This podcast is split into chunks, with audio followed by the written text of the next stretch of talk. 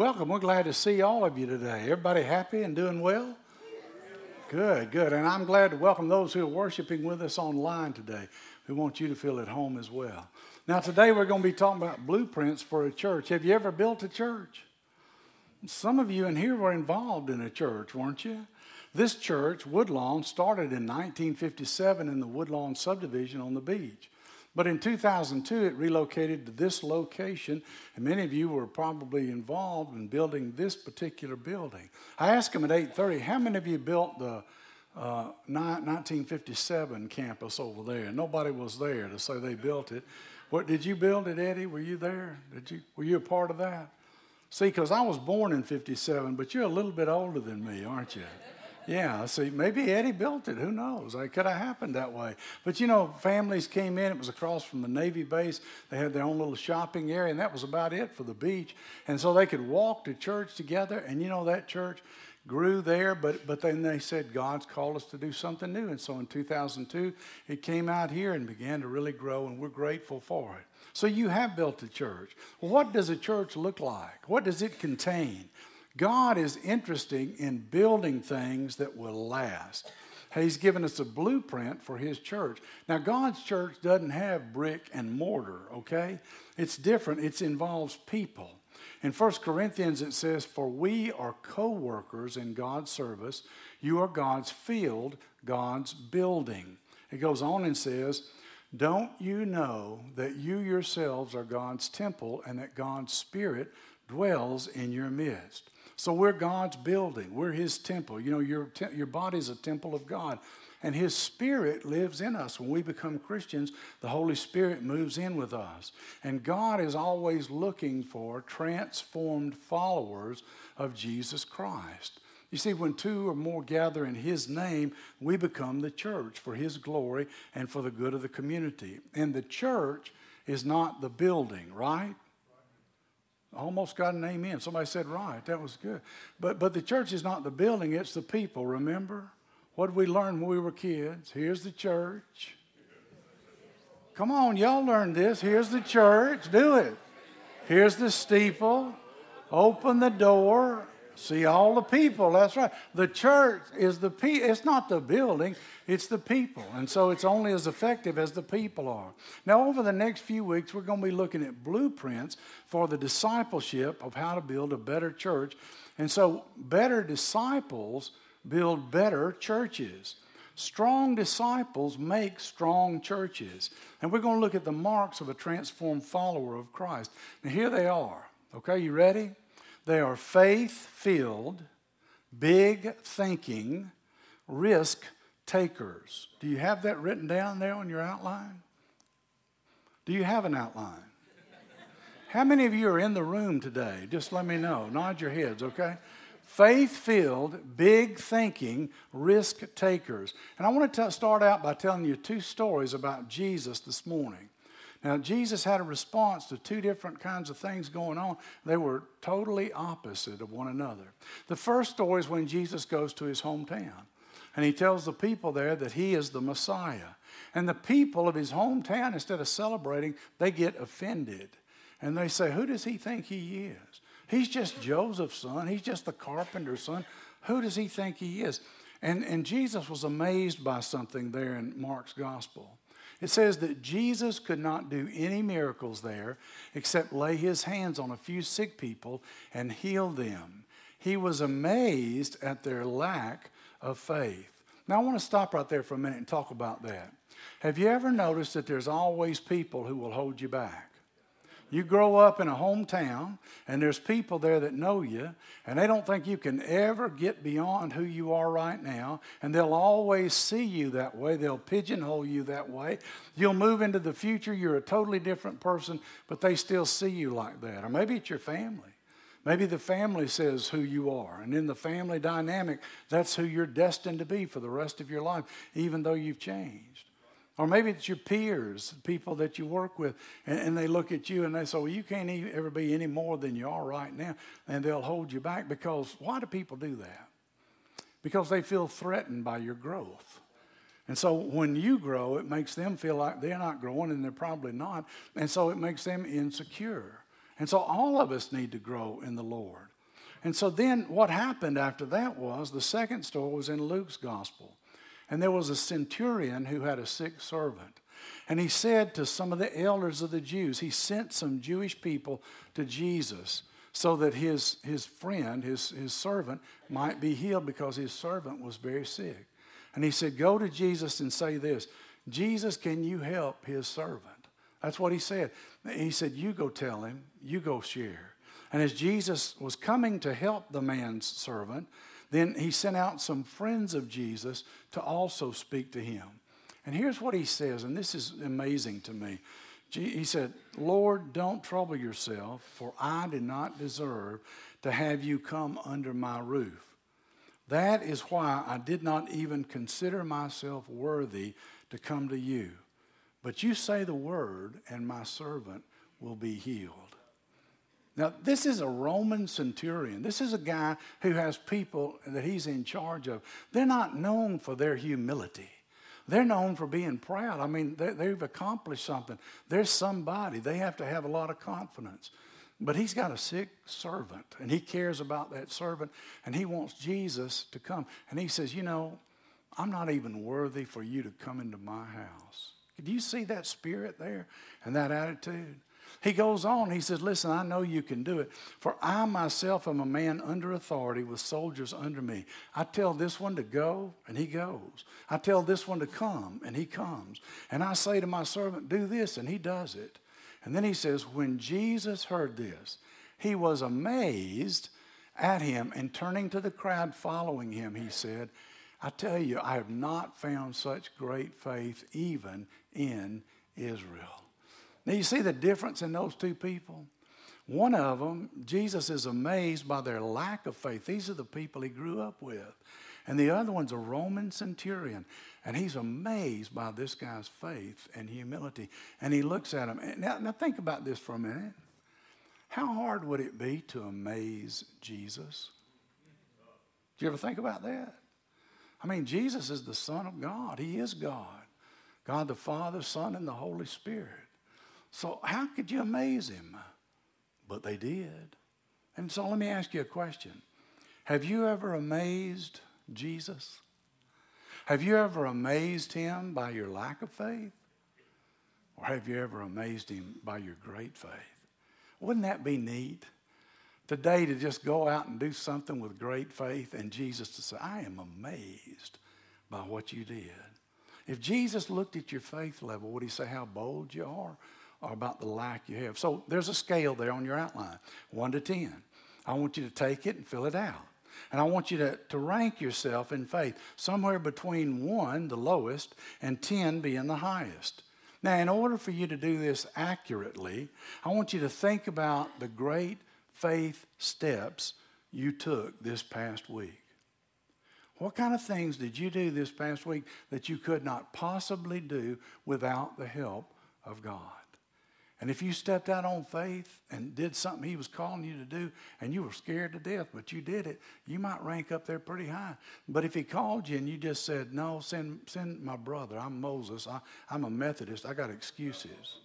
I got excuses. My brother doesn't stutter. Send him. Then you might be further down on the scale. You think about it? Now, to attempt something bold, if God wasn't there and didn't do it, you know, then you couldn't possibly accomplish it. So you have to decide. Think about your prayer life. Where would you be on the scale with your prayer life? Did you pray? If God answered every single one of your prayers that you prayed this week with a yes, what difference would it make in the world? For some of you, here's what you're going to say. Hey, there were a lot of people healed of cancer. I prayed for that baby to be placed in adoption with that family, and it happened. My life group, we had a relationship healed because we prayed about that.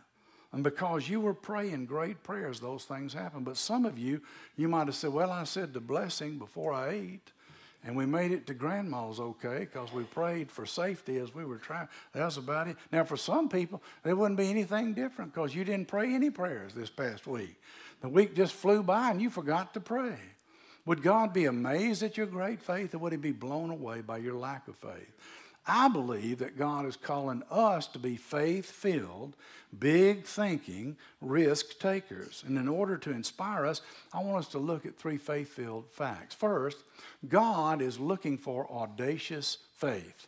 Audacious faith. That's number one. Now, what is audacious faith? Well, audacious means bold. It means daring. It means I'm going to do stuff that's outside of my comfort level. It's stuff that God is calling me to step out and do. And you cannot play it safe and please God. Because in Hebrews 11 it says, and without faith it is impossible to please God. And I want you to think about this. Think about it. Be honest with yourself. If you can do everything that you do every week by yourself and you don't need God's help to do it, then are you really exhibiting any faith? If you're not doing anything that you've got to have God's help with or you couldn't possibly achieve it, then are you doing anything bold and daring? Because that's what he calls us to do. And if you don't have faith, you can't please God. Now, here's what we do a lot of times. Have you noticed? We'll do the same thing we've always done because that's what we've done, and we're slow to change. Look at the person next to you. Get your finger ready. Point at them and say, you are slow to change. Go ahead and tell them that right now. Don't elaborate. Just tell them that one thing that I mentioned there, okay? And some of you enjoyed that way too much. I'm just saying, okay?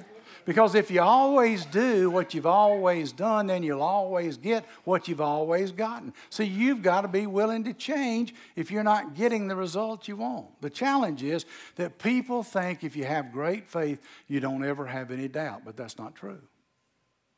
You know, people who have great faith, they have doubts just like everybody else. There are moments when you got great faith. There are moments when you're overwhelmed by doubt. Some of you feel like, yep, God really spoke to me. I know what I'm supposed to do. I'm headed out the door. And other times you're thinking, I'm not so sure. I don't know. Was that God or not? Let me sit here and figure it out. Okay, one of the greatest examples of this is Peter. What happens is Jesus comes walking on the water to the disciples. Now, that'll get your attention. You're in the boat. You can't walk on. Anybody here walk on water? Some folks are raising hands as proxy for the first husband they were married to, right? No. Okay, no, you can't do it. So what happens is Peter gets so excited. He said, well, let me get out there and walk on the water. I want to try it. And he steps out of the boat and he starts walking on the water. And he's so excited. He's looking at Jesus. And then this big wave comes up and the wind starts blowing and he's looking around. And all of a sudden he takes his eyes off Jesus and he begins to sink. And Jesus just reaches out and pulls him back up. And he's on the water again, right? And we always get on to Peter. What do we say? Well, Peter didn't have any faith. He walked on the water, but then when it came tough, he just looked down, got lost, started sinking. Jesus pulled him back out. Well, what about the 11 guys still in the boat? There's 11 guys still in the boat, didn't even try. They're still sitting back. They're going, this could be dangerous. You go first, okay? And that's the way they're looking at it. But, you know, often what happens is that our fear of failure keeps us from stepping out on faith because people think failing means missing God. But you know what? Peter wasn't missing God. He just failed, but he didn't quit. He kept going. And later on, what did he become? He became a powerful disciple of God. He became a man who shared faith with people, and he was bold and courageous. I've discovered that failing is the first step to discovering God. When you fail, what do you do? Jesus, help me. See, when you fail, you got to depend on God, right? And God pulls you back up, and then that makes you closer, doesn't it? So what's going to happen? Well, if I get out of the boat, I don't know. I've never walked on the water before, but I'm going to give it a shot. I'm going to step out and find out. Some of you are playing it safe, and you can't play it safe and please God. If you're not failing, then you're playing it too safe. Without faith, it is what? Impossible to please God. God, would he be amazed at your great faith or amazed at your lack of faith?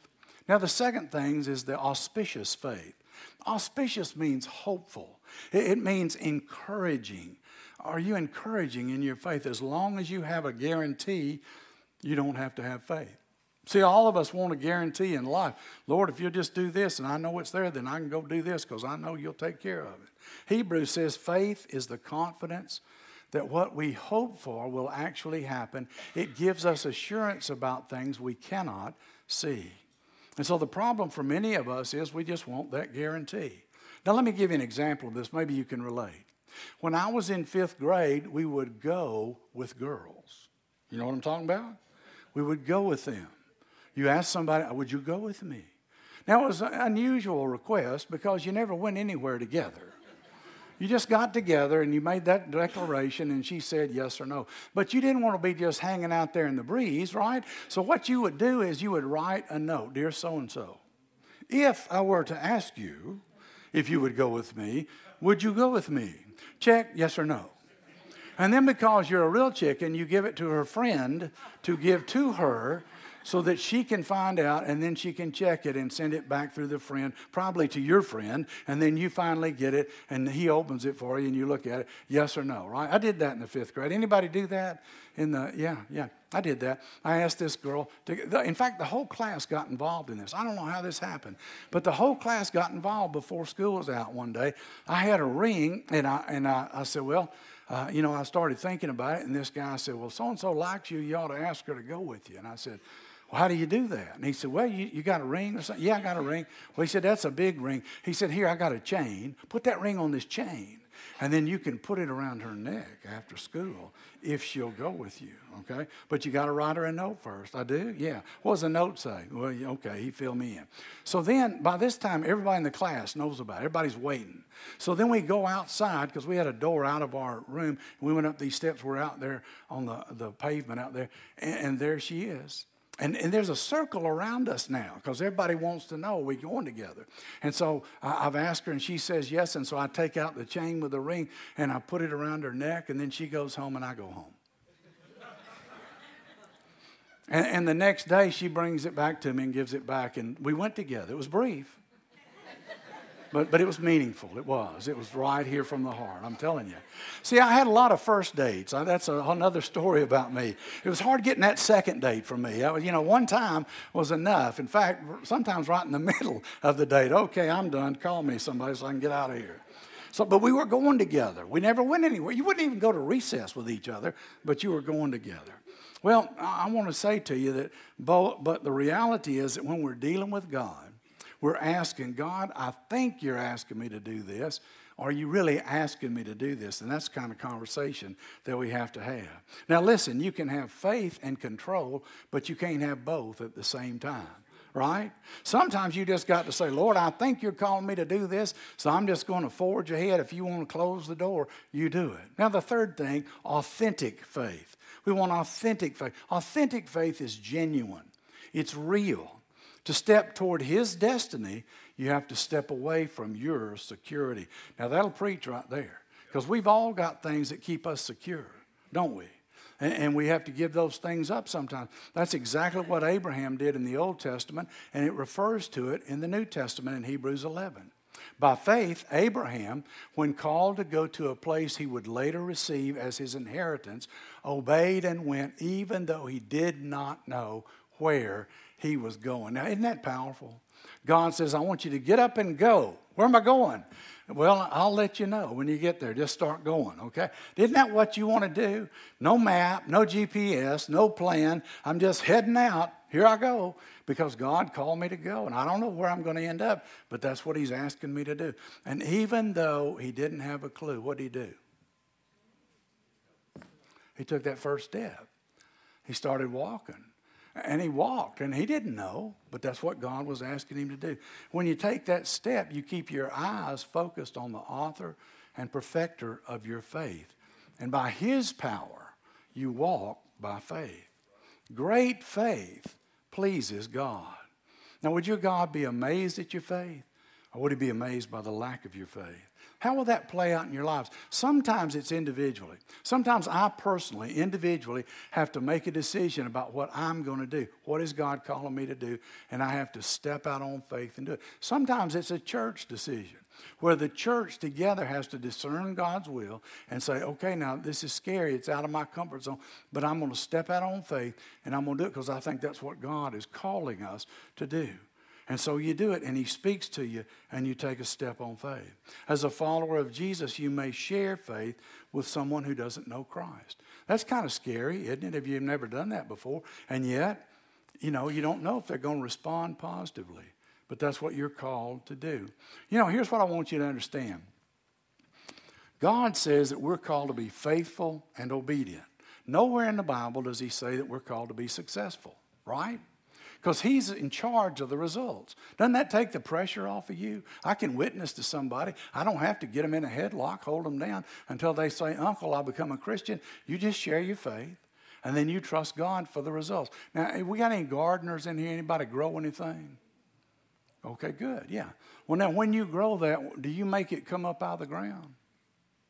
You water it. You fertilize it, you feed it, you pray over it, you look at it, you hope it gets plenty of sunshine. You can sing to it if you want to, but God is the only one who can make it come up out of the ground. That's the truth, isn't it?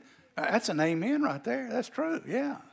And so you don't have to be responsible for the results. You just trust him, and you do what he calls you to do. Some of you are going to step out on faith, and you're going to do something you've never done before. You're going to tithe for the first time in your life. And you're going to do something that does not make any rational sense whatsoever. The first 10% of all God gives you, you're going to give back to the church so that he can use that for his work, and you're going to see him provide for you. By the way, does God make you do that because he's broke? God had plenty of money set back, but then the recession came. He thought he had enough. But everything's going up. You know how everything's going up. And so he's worried. He's up there wringing his hands in heaven. Come on, give. What's wrong with you? He doesn't do that. No, he does it so that we learn to trust him. That's why he does. It's an exercise in faith. And when we do that, we grow in our faith. That's the only reason. So don't let that be a hang-up for you. Some of you are going to step out and you're going to start a life group. You don't even know if you can start a life group. You've never done that before. It's scary. You've never even considered, but that's what you feel called to do. So are they going to come? I don't know, but I'm going to try it. Some of you are going to sit back later and say, man, I'm so glad I did that. What a blessing. Some of you are going to be involved with the Woodlawn Youth. You're going to volunteer to work with the youth group. You're saying, he's not talking to me right now. Yeah, because you know what you're going to say? I'm not cool enough to work with the youth. You're absolutely right. I'm looking at you. You're not cool enough. Let me just tell you. But it doesn't matter because you'll never be cool enough for youth. But if you care about them, that's what matters. When you go in there and care about them and they know that you care about them, then you got them. Then they're focused on you and you can have a relationship, grow with them, and it can be a blessing. Some of you are going to get involved with the Woodlawn Children's ministry here, and you didn't know you could even do that, but you're going to feel called to do it, and you're going to wake up and be grateful for it. Some of you are going to start your own business. You know God's calling you to do it. You've been thinking about it for a long time. Now you're going to step out on faith and do it. Some of you, you know you're supposed to write a book, and you've been thinking about it and praying about it, and God's been calling you to do it, and you just hadn't got. Are people going to buy it? I don't know. Only way to find out, sit down and write the book and see. Get it out there. Some of you, you're going to do something like with a new ministry inside. I had a woman call me one time. She said, I'm going to feed children in the summer because they're not in school. And if they live in the projects, they don't eat. And so I'm going to do it, and the church can help if they want to. And if they don't help, I'm going to do it anyway. That lady, she was on a mission. God had called her to do it. She did it. It was, and then a lot of us got together from not just our church but other churches. And we got all that stuff together, and we fed them every week in the summer. And we were blessed by them. We told the children when we got there, you memorize this Bible verse. Next week when we come, we'll give you a surprise. Well, man, we pulled up next week. They'd sling that door open. They start saying that Bible verse. We're not out of the car yet. We can't hear you yet. Hang on just a minute. You're going to get your surprise. Now, what does it mean to grow when we see the church just step out in faith? Years ago, I was leading a men's Bible study. And a man asked me, I talked about Jesus being a risk taker. And a man asked me, why do you say Jesus was a risk taker? I said, because he gave his life for me before I was even born with no guarantee that I would ever take advantage of it. He could die in vain. He took a risk on me. He took a risk on you. There was no guarantee that we would ever respond to what he had done for us, but he did it. Listen, would you die for the world? Would you do that? Because there's a chance that they're not going to respond, and you're just going to die in vain. I'd want a contract. They'd have to come sign up with me. I'd have to say, now, when you sign on the dotted line, we'll talk. And then I'd say I'd do it, but I wouldn't do it, would you? But Jesus did it, didn't he? He died for us. Jesus took a risk. The risk was huge. Now, if Jesus would take a risk like that for us, you think you could take a little risk for him? Because he calls us to be like him. And Jesus is a risk taker, isn't he? Now, at Woodlawn, here's our discipleship process. I'm almost got this wrapped up, and I want you to look at it. Reach, connect, invest, launch. You see it? Reach. We want to reach people who are far from God. We want to reach out to them. Reach real people. These are real people living right here in Bay County. We want to reach out to them. And then we want to connect them with a real God. Real people and a real God. We're not playing. This is real. We're not just talking about it, okay? We want to connect them. We want to help them get to know what God is like. We want to help them become Christians. Some of them come through Woodlawn Way and they can accept Christ there. Some of them, you talk to them and share with them. And through Bible study and other means, then they become Christians. And then we want to invest in them with real love. We want to get to know them. We want to be in a small group with them. We want to be real friends to them. We want them to know about the love of Christ. We want them to grow. We want disciples to grow, right? And then we want to launch out in real grace with ministries that reach other people, right? So, look, here's what happens. If I go and I reach one person for God, and I go through that circle with them, and then they're ready, then I launch them back out, and I say, now you go reach another person. And every time that circle goes around, it gets bigger and bigger because more of you are reaching out to accomplish what we're trying to do here. And so more people are responding to it. Reach, connect, invest, launch. Reach, connect, invest, launch. And it just gets bigger and bigger because disciples make what?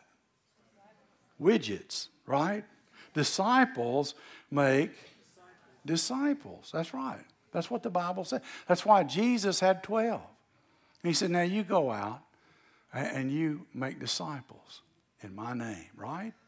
Now, if you read the Great Commission in Matthew 28, it does not say, Joe, since you're the preacher, you go make disciples of everybody, right? It says, you go, everybody, we're all supposed to go. Now, listen, just so you know, I'm not telling you to do something I don't do. I'm just going to tell you about something today. Okay, you ready? You remember my satellite campus I tell you about sometime? Tom Thumb. And now I've been talking to a guy there, and he's been watching our services online. And I've been inviting him, and he keeps telling me he's going to come. He's here today. He's here today. He and his family came, and he came and greeted me when I came in back there. And they're here for the first. I'm not going to single them out. I'm not going to make them feel uncomfortable. They're here today, and I'm just so thankful that they came today, right? Because disciples make disciples. That's what we're supposed to be doing. And you and I, we can all participate in that. God wants us to demonstrate our faith by our values. Now, what does that mean? It means that we're going to do God's purpose over our preference. Now, let's talk about that for just a minute. God has a purpose for us. Now, sometimes folks say, I have a preference. I don't know. None of you would ever say this, but I have talked to people who have preferences, okay? And people tell me all the time, I like a small church. That's my preference. And I say, well, I tell you what, you show me where it says that's the thing we ought to have in the Bible, and I'll get on the bandwagon with you. But I don't see that anywhere. You know, well, I'm just intimidated by a large crowd. Well, let me ask you, what about all those folks out there that are going to hell right now? Well, they just have to go on to hell because it just intimidates me for them to all come in at the sanctuary at the same time, right? You see what I'm talking about? God's purpose is greater than our preference. It's not about our preference. It's about his purpose. Now, another value that we see is that God wants us to love others more than we do self. Sometimes you might have to give up your parking place out there in the church. Wait a minute, he's getting serious now. Sometimes you might have to give up your seat in church. Ooh, boy, wouldn't that just sacrifice convenience to save souls? Well, if you're going to bring God into it, okay, I guess it's all right now. But that's what I'm talking about. You see, we're looking at others before we're looking at ourselves. And then looking at the kingdom. We're not just trying to get folks to come here so we'll have more members. That's not why this is for the kingdom. This is eternal. We're trying to reach people for Christ that'll spend eternity with God. We don't want them to have a Christless eternity. So what are we? We're faith-filled, big-thinking, risk-takers. Can you say that with me? Faith-filled, big-thinking, risk-takers. One more time. Faith-filled, big-thinking, risk-takers. And we will never insult God with small thinking or safe living. Because God's building His church, but He needs disciples to do it. Are you going to join Him in His project? We got 3 people going to join Him in His project. Are you going to join Him in His project? Yes. If you're going to join Him, say amen. All right, let's pray. Father, we're just so grateful for an opportunity to learn your word, what you teach us and what you want us to know. Now, Lord, I pray that we would take it and apply it to our lives. I pray in your Son's name. Amen.